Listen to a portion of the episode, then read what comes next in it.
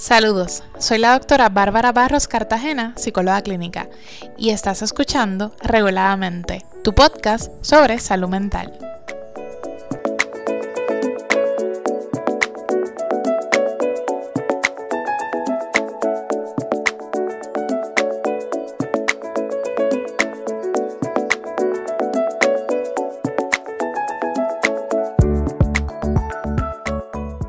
Hola, hola, espero que se encuentren muy bien y les doy la más cordial bienvenida a este nuevo episodio de Reguladamente, tu podcast sobre temas de salud mental. Y gente, yo no sé ustedes, pero yo estoy bien contenta de poder estar grabando otro episodio más. Yo creo que se me nota en la voz. Aunque en los episodios anteriores tuve personas que me llegaron a escribir mensajes como que, ay doctor, usted se escucha bien contenta cuando habla, como bien emocionada. Y pues yo le dije, pues mira, la realidad es que sí, porque hacer esto, este tiempo del podcast realmente para mí es como, yo diría como un break, como un paréntesis de todo lo que se está haciendo, y es como, ay, como ese respiro, aunque es como un trabajo, porque oiga, esto de podcast y redes, esto es otro trabajo full time. Mi admiración a los que se dedican a esto por completo. Pero a pesar de que es un trabajo y pues de que voy ahí, como yo digo, poco a poco y haciendo todo esto from scratch, pero con mucho cariño y desde el corazón, pues sí, esto es como un respiro, como este escape para mí. Así que estoy bien contenta de poder grabar otro episodio y que ustedes me estén escuchando. Así que les agradezco que estén conectando conmigo a través de, saben que nos pueden escuchar a través de Podbean y de Spotify, nos pueden conseguir como Reguladamente, y en las redes, importante que también podamos conectar por las redes, me consiguen en Facebook como la doctora Bárbara Barros Cartagena y en Instagram también como doctora Bárbara Barros Cartagena. Bueno, vamos a lo que vinimos. ¿De qué vamos a hablar en el episodio nuevo de hoy? Pues mire, yo quería sacar un tiempo para hablar un poco sobre un post que yo puse hace unos días en el que yo hablaba de las emociones, de las crisis y de esa vida que valga la pena vivir. Y yo dije que esto es como uno de los... bueno, en el post yo puse en el caption, este mensaje es uno de los más que repito y procuro vivirlo. Pero si lo diría en Arroyo Habichuela, yo diría, esta es de mis cantaletas eternas. Porque mire que yo cantaleteo con esta frase. Oiga, pero no tan solo a las demás personas, sino a mí también. Yo me cantaleteo mucho con esta frase y constantemente me estoy recordando. Bárbara, recuerda, las emociones no se eliminan. Las emociones se regulan. Las crisis es sobrevivirlas y la vida que valga la pena vivir, esa es la meta. Y a lo mejor usted, habrán personas que dirán, oye, pero ¿por qué usted se lo tiene que repetir si usted es la que lo promueve? Pues bueno, la realidad es que este mensaje, y eso era lo que quería discutir hoy en este espacio, pues es un espacio que todos, yo pienso que debemos de repetirnos, de repetirnoslos a diario. Y que aunque seamos profesionales de salud mental, no estamos exentos a que a veces se nos olvida de que las emociones no podemos eliminarlas, de que las crisis las sobrevivimos y que el objetivo no es esta vida perfecta, sino esta vida que valga la pena vivir.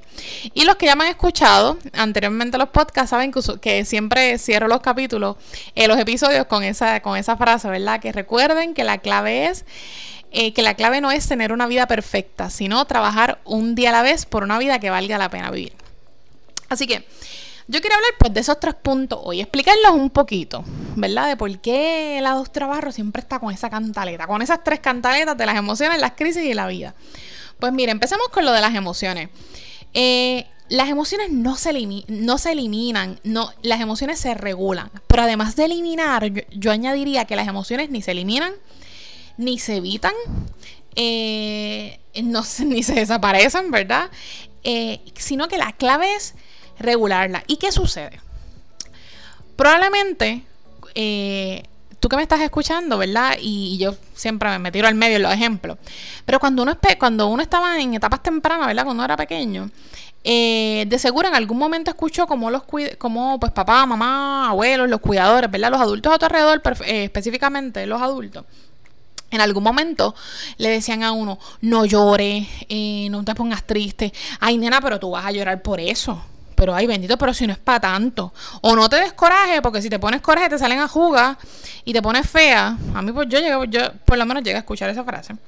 Y ni se diga a los hombres, porque usted sabe que ¿qué le dicen a los niños? Estas frases que a mí me como yo digo, me provocan arritmia, me exacerban la arritmia que me da de los nenes no lloran, las que lloran son las nenas, que si no esas mantequillitas, que entonces si lloras es como que, ay, qué feo te ves, ¿verdad? Y todas estas burlas.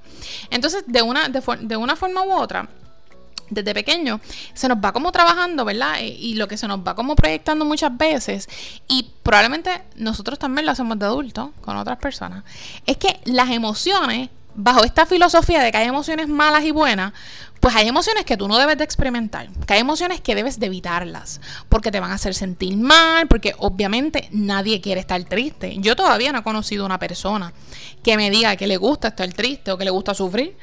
Eso es como, ¿verdad? Es tu utopía, que ¿verdad? Nadie quisiera sufrir o ver a alguien que uno quiere, que uno ama, verlo sufrir tampoco es algo deseado. Así que por esa línea, ¿verdad? Y bajo esta filosofía de que es que hay emociones malas y buenas, positivas y negativas, pues imagínense, pues lo negativo usted tiene que evitarlo, lo malo usted tiene que evadirlo, que evitarlo, que ignorarlo. Y la realidad es, gente, que con las emociones no funciona así. ¿Y por qué las emociones no se pueden evitar? Porque para empezar, ¿verdad? Y mi intención no es entrar aquí mucho en el campo de la neurociencia, ni irme por esa línea, porque podríamos estar hablando como 7 horas. Y, ¿verdad? Yo quiero que usted me escuche, que no se me duerma en este podcast. Pero si nos vamos por la línea, o sea, mire, en el cerebro, ¿verdad? Que para mí, y con respeto a los cardiólogos, que a los que conozco ¿verdad? Y a todos los cardiólogos, pero si usted me pregunta a mí, el órgano más importante del cuerpo, yo le voy a decir que es el cerebro. ¿Qué pasa en el cerebro? Ese es como que el control de cómo actuamos, o sea, de todo. O sea, ¿qué pasa? Ahí hay unas áreas que están relacionadas a las emociones. Y una de ellas, que es una de mis favoritas, es la amígdala. Y la amígdala tiene que ver con la regulación de emociones. Y hay estudios que han demostrado como una mayor actividad de la amígdala antes, cuando las personas experimentan ciertas emociones. Ojo, estoy hablando de la amígdala, mire, la que usted tiene en el cerebro. No estamos hablando de la garganta. Porque no se me asuste, porque a mí me ha pasado, ¿verdad? Que cuando estoy dando alguna conferencia o algo y menciono la amígdala, no falla que alguien como que me mire y me pregunte, y yo lo veo como tocándose la garganta. Y yo siempre hago la aclaración, o me han hecho la pregunta directa, ay, o me han dicho, recuerdo a esta persona que me dijo, ay, pero a mí me la sacaron. Y yo le digo, no, a usted le sacaron la de la garganta. Y no se preocupe, si le sacaron esa amígdala no hay ningún problema. Inclusive yo tampoco tengo esas amígdalas, a mí me las sacaron también. Ahora, estoy hablando de la del cerebro. Así que hago la advertencia porque no se vaya por ahí para abajo diciendo, ah, pues mira, pues como la amígdala es la que regula las emociones y a mí me la sacaron, pues la doctora dijo que eso regulaba, pues ya yo no la tengo, así que puedo ir por la libre. No, gente, no, estamos hablando de dos cosas distintas. Volvemos al cerebro, a la amígdala que tenemos en esta área, que tenemos acá, en esta área. Pues eso tiene que ver con la regulación de emociones. Así que, de entrada, si ya sabemos que en el cerebro hay áreas que están relacionadas a las emociones, pues mire, pues es que no puede existir algo como emociones positivas y negativas, emociones malas y buenas, porque entonces es como tener áreas del cerebro malas y buenas, o áreas del cerebro positivas o negativas, y el cerebro es el cerebro, that's it. O sea, no hay como un área que nacemos con ella defectuosa o dañada, o como que es mala, no. Las emociones son parte de nuestra vida y la necesitamos, y necesitamos las emociones para vivir, para reaccionar a diferentes eventos. Lo que pasa que pues con el tiempo pues hemos aprendido, ¿verdad? O a veces se nos ha fomentado mucho que hay unas, como no nos gusta la reacción, como no nos gusta llorar o como no nos gusta el impacto que tiene esa emoción en nosotros, ay, pues vamos a evitarla, ¿verdad? Porque lo que a uno no le gusta, ya para allá, chufo para afuera.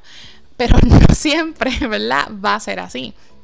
Entonces, en el caso de las emociones, por eso es la cantaleta mía número 1 de las emociones, no se eliminan, se regulan. Así que, si ya yo sé que las emociones son parte de mí, hay áreas en mi cerebro que se van a activar, que el cerebro está relacionado, mi cuerpo va a reaccionar a una emoción. Pues mire, pues, entonces, mi meta no debe ser el yo eliminar o no sentir una emoción, porque eso va a ser imposible. Entonces, si yo enfoco mi energía en eso, cuando me dé cuenta o cuando vea que la emoción sigue ahí, me voy a frustrar y no va a ser efectivo. Pues entonces mi objetivo debe ser regularlas. ¿Y qué es regularlas? Llevarlas a un nivel no desaparecerlas, ojo, sino llevarlas a un nivel en el que yo pueda actuar, pensar y pueda ejecutar de una forma efectiva. No quiere decir que la emoción no la voy a seguir experimentando, pero la llevo a un nivel en el que pues puedo ejecutar o tomar las acciones que debo en ese momento. Uno de los ejemplos que yo utilizo para explicar esta parte es la de cuando muere un ser querido. Cuando fallece un ser querido, y si usted es la persona que está a cargo, ¿verdad?, como de tomar todas las decisiones, usted sabe, ¿verdad?, aquellos que han pasado por esa experiencia, ¿verdad?, desde el punto de vista de la toma de decisiones, la coordinación con la funeraria, todo este papeleo, ¿verdad?, que es una situación, vamos, que es bien pesada la realidad, porque tras la carga emocional del dolor, pues hay como que uno a lo mejor lo que quisiera es no hacer nada, no pensar o simplemente llorar o que alguien lo escuche, pues te toca tomar muchas decisiones.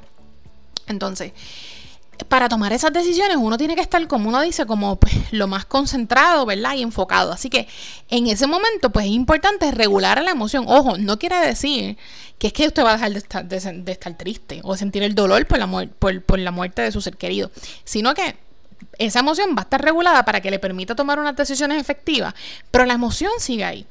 Y con el tiempo, y si nos vamos por el mismo ejemplo de cuando fallece un ser querido, con el tiempo no es que la emoción va a desaparecer, porque a veces me he encontrado con personas que me dicen, ay, pero yo ya no me siento triste cuando pienso en mi papá, en mi mamá, en mi pareja, en este ser que falleció. ¿Eso será que ya no lo quiero, que no lo olvido, que ya lo olvidé? No, lo que pasa es que la emoción se transforma. ¿Y cómo transformamos en la emoción? O sea, eso que fue tristeza, cuando la regulamos, ¿verdad?, cuando buscamos llevarla, manejarla de una forma efectiva, llevarla a un nivel que es efectivo para nuestro funcionamiento. Y ojo, ese funcionamiento es individual. Esto no hay una guía de que es que todo el mundo tiene que poner la emoción en esta línea y así nos vamos todos igual. No, cada persona funciona diferente y experimenta las emociones de forma distinta. Y las experiencias son individuales. Pero entonces con el tiempo esta emoción se va transformando a que cuando usted recuerda a ese ser querido, pues probablemente no tiene la reacción que tuvo en el momento que falleció. Sí, puede que experimente tristeza, como esta melancolía, pero a la misma vez puede experimentar otras emociones al recordar a la persona y los momentos que vivió con esta. O si de momento fue una situación bien, ¿verdad?, un evento traumático, ¿verdad?, un evento inesperado, ¿verdad?, de estos que no es que un evento tenga más o menos carga emocional, ¿verdad?, volvemos, porque cada persona lo experimenta distinto, pero si fue una situación difícil, aún así con el tiempo, pues no necesariamente va a tener la reacción que usted tuvo la primera vez. Y eso es porque esa emoción se transformó, pero empezamos regulando la emoción. Así que por eso es que repetimos mucho que las emociones no se eliminan, las emociones se regulan. Y el enfoque a la hora de manejar las emociones yo creo que debe ser ese. Y ese es el que yo siempre recomiendo. Porque si yo invierto mi energía en es que yo no quiero sentir coraje. Mire, de verdad, o sea, se va a drenar, se va a cansar, va a perder el tiempo. Y yo le aseguro que el coraje lo va a sentir, pero en 1, 2, 3, o sea, segundos, súper rápido. Así que ahí debemos de mantenernos. Por eso es lo de las emociones no se eliminan, las emociones se regulan. El otro punto, la segunda cantaletita de la doctora que siempre estoy por ahí. Las crisis no se desaparecen, se sobreviven. Ok, ¿qué es una crisis? Empecemos por ahí. Una crisis es cuando estás ante una situación en la que, primero, te causa una angustia emocional significativa, ¿verdad? Te causa malestar. Quieres resolverla, no para hoy, mire, para ayer, hace una semana atrás, porque como te causa tanta angustia, tú quieres salir, tú quieres resolver esto, solucionar esta situación. Pero ¿qué pasa? No tienes la forma en ese momento de cómo hacerlo. Porque si tuvieras la forma, ¿verdad?, pues entonces trabaja sobre eso y pues ahí ya no va a haber la crisis. Pero entonces la crisis va a estar cuando nos vemos ante esta situación que pues no nos causa mucho malestar y queremos entonces solucionarla rápido, pero no podemos. Entonces ese impacto, esta angustia emocional hace que venga entonces, como yo digo, esta visión de túnel, no vemos salida, o sea, es que yo no sé cómo solucionar esto es lo peor que puede pasar, es que no sé qué hacer, y eso como va acumulando, como uno dice, ese vaso se desborda o revienta muchas veces, el vaso acumulando todas esas emociones. Así que la clave, aquí volvemos nuevamente un poquito por la línea de lo de las emociones, mire. La crisis, cuando uno dice que el objetivo de las crisis es sobrevivirlas, no es que estamos invalidando o minimizando lo que la persona está pasando, no. Lo que pasa es que si nos vamos en los hechos, si ponemos, como yo digo, las cartas sobre la mesa y nos vamos en Arroyo Habichuela, probablemente las situaciones que llevaron a esa persona a la crisis, en ese momento en particular que está en crisis, puede que no se puedan solucionar. Por ejemplo, vamos a buscar otro ejemplo, a ver.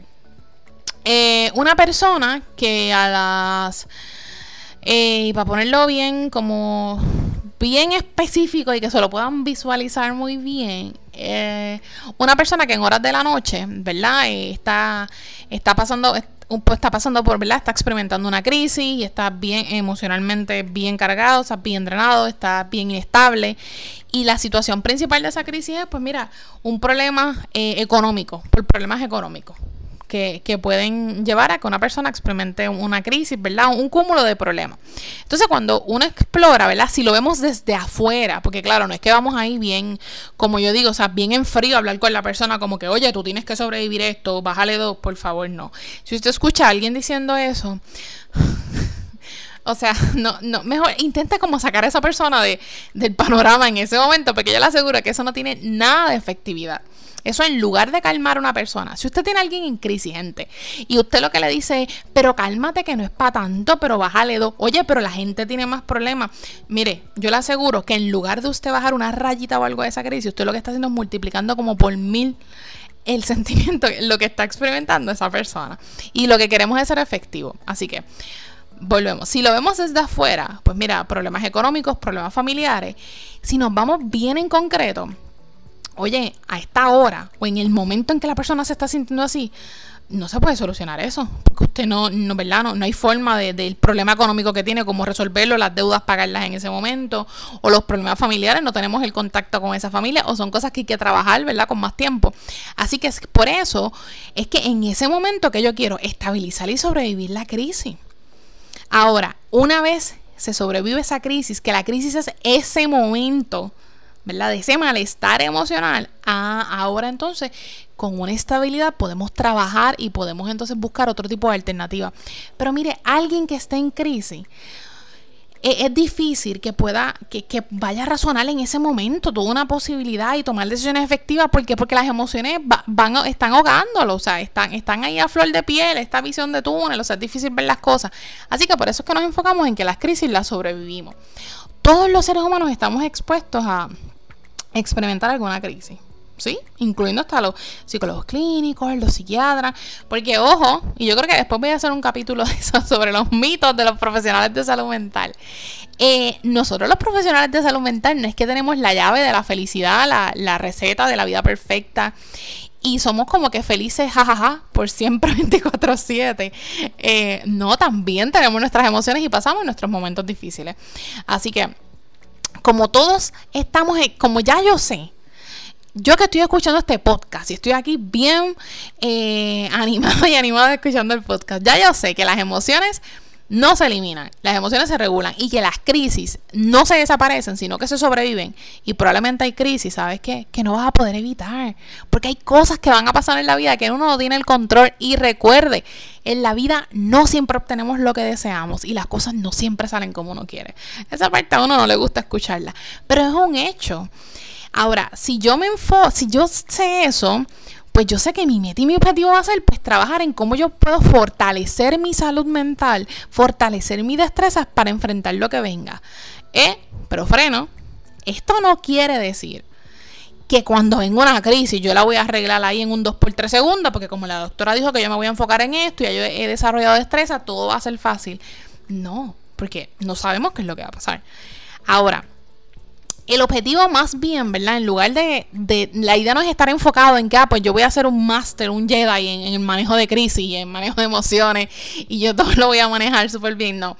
El objetivo debe ser enfocarse en que, pues mira, yo voy a trabajar en fortalecer mi salud mental, que a diario se puede ver amenazada y tambaleada por mil y unas razones que que pueden pasar o eventos que nos enfrentamos. Pero cuando esto suceda, pues mi enfoque va a ser primero estabilizar regular, y entonces luego vamos a hacer, ¿verdad?, a trabajar, a hacer frente a lo que haya que hacerlo y pues ¿verdad?, diseñar el plan que haya que hacer. Así que esos son los primeros dos puntos. Y el tercero, y uno de los que yo diría que hasta para mí, ¿verdad?, cuando en el proceso de formación, en el proceso de conocerse, ¿verdad?, de uno prepararse, de uno internalizar lo que uno habla, porque yo soy de las que creo que, o sea, yo no podría hablar de regulación de emociones si yo no creo en la regulación de emociones. O sea, yo no podría hablar de que las cosas es sobrevivirlas, no es evitarlas, si no lo creo, ¿verdad? Y hasta así me he enfocado en momentos difíciles de mi vida. Pues otro tercer punto que genuinamente lo creo. Y para mí ha sido efectivo, así que por eso yo lo comparto como profesional y como ejemplo personal, es el que el objetivo no es una vida perfecta, sino una vida que a pesar de las altas y bajas valga la pena vivir. ¿Y cuál es la importancia de que valga la pena vivir? Porque si yo le tengo valor a algo, si para mí esto vale la pena, si yo siento que la vida vale la pena, pues sabe que yo voy a elegir vivirla. Yo voy a elegir vivirla. Ese va a ser mi choice, mi elección cada día, el que yo quiero vivir. Cuando se pierde el valor por la vida, cuando no se encuentra ese sentido, ahí es que entonces pues puede que estemos más vulnerables a la idea de que pues, ¿sabes qué? Es que no vale la pena continuar. La primera opción no necesariamente va a ser vivir. Así que para yo mantener esa opción diaria, ¿verdad?, ese enfoque, pues yo tengo que estar clara en que pues esto es algo que se trabaja cada día, en que la vida no va a ser perfecta, porque como les dije ahorita, en la vida van a pasar situaciones que, mire, que uno no quiere. No siempre vamos a obtener lo que deseamos, no siempre las cosas salen como uno quiere, no siempre escuchamos lo que queremos escuchar. Y esas cosas frustran, dan coraje, uno, o sea, siente esa miseria emocional, nos sentimos mal, y eso no está mal, porque es que volvemos, somos seres humanos y tenemos emociones, o sea, ven como una cosa se conecta con la otra. Así que si yo sé que esta vida no es perfecta, que van a haber altas y bajas, claro, uno añora todos los días que casi todas sean altas, ¿verdad?, y que las cosas vayan bien. Y no quiere decir que si usted tiene un periodo que todo le está yendo bien, usted piensa ahora, ay, pues yo estoy haciendo algo mal porque se supone que me pasa algo mal o una baja y no está pasando. No, si está así, pues mire, pues aprovéchalo y hágase de eso y sácale el jugo a ese periodo de su vida. Y como yo digo, y cargue destrezas para cuando las vaya a necesitar. Pero si yo sé que la vida no va a ser perfecta, porque yo puedo tener unas metas, yo puedo tener unas expectativas, unos deseos y no necesariamente los voy a lograr, y que esto es cuestión de trabajarlo un día a la vez, o sea, cada día, pues yo sé que mi enfoque es buscar eso, es buscar el que esta vida valga la pena vivir.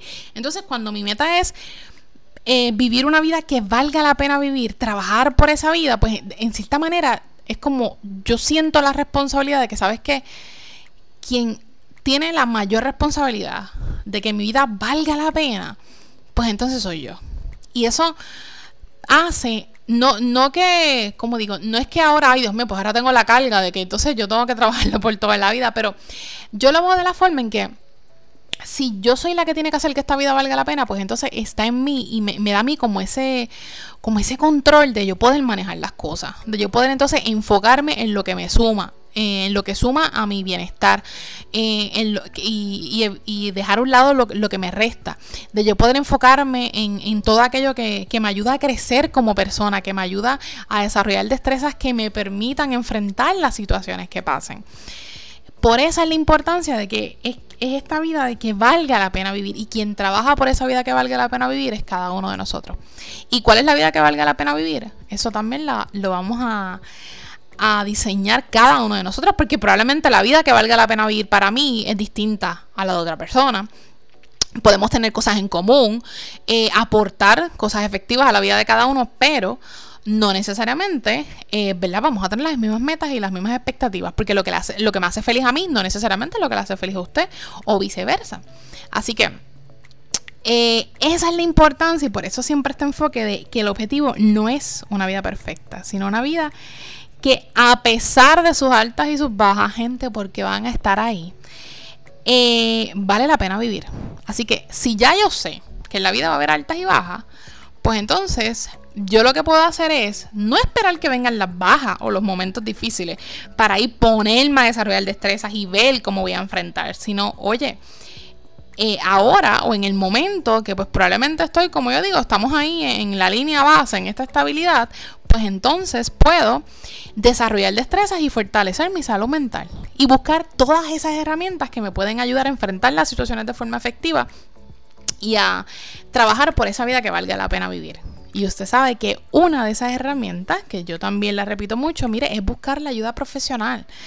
Que tanto estigma hay sobre el buscar la ayuda, el recibir servicios de terapia psicológica o ir a un psiquiatra. Recuerden, la clave va a ser, tú vas a trabajar para tu bienestar, para esa vida que valga la pena vivir. Y te aseguro que esa es una de las herramientas que puede ser sumamente efectiva para ti. Así que yo espero que en esta conversación que hemos tenido aquí, pues haya podido abundar un poquito más sobre esa, como yo digo, esos tres mantras, esos tres cantaletas, como me dijo una vez, es un paciente, me dice, usted siempre está con esas cantaletas, y yo, exacto, y las voy a repetir, y más, debo hacer hasta una camisa que tenga ese mensaje. Pero nada, lo que quería era como que pudiéramos abundar un poquito más y les agradezco el espacio, ¿verdad? Los que han estado aquí escuchándome, para poderles presentar el por qué siempre estoy con esa filosofía de que las emociones no se eliminan, se regulan, la crisis no se desaparecen, se sobreviven, y el objetivo no es una vida perfecta, sino una vida que, a pesar de las altas y bajas, valga la pena vivir. Así que yo les agradezco un millón que hayan estado conmigo en este tiempo, que me hayan escuchado. Recuerden, y que le voy a agradecer un montón también que comparta este podcast, y lo comparta con, ¿verdad? Con alguien que usted entienda que le pueda ser de beneficio, y así pues nos ayuda, ¿verdad?, a llevar este mensaje sobre la salud mental, que tan importante es que hablemos sobre salud mental para poder disminuir los estigmas y así pues trabajar de forma efectiva con ella. Y también recuerde, oye, no se me puede olvidar, lo tengo hasta anotado aquí, un papelito, invitarlos a que me sigan en las redes. Recuerden, en Instagram y en Facebook, doctora Bárbara Barros Cartagena. En Instagram me consiguen con el @ dra.barbarabarros. Así que allí nos pueden dar like, nos pueden dar follow, y este podcast también para que lo sigan escuchando. Y pues nada, hasta aquí llegamos. Yo creo que caí ahí on time. Así que se me cuidan. Que tengan una excelente, si me escuchas por la mañana, día, tarde, noche, no importa la hora que escuches este podcast. Que tengas un excelente día en general, una excelente semana, y que la pasen bien. Y recuerden, obviamente, en este episodio sí que tengo que repetirlo, pero con más ánimo y con más fuerza. Recuerden, mis amores, que la meta no es tener una vida perfecta, sino una vida que, a pesar de las altas y bajas, trabajemos un día a la vez por una vida que valga la pena vivir. Bye.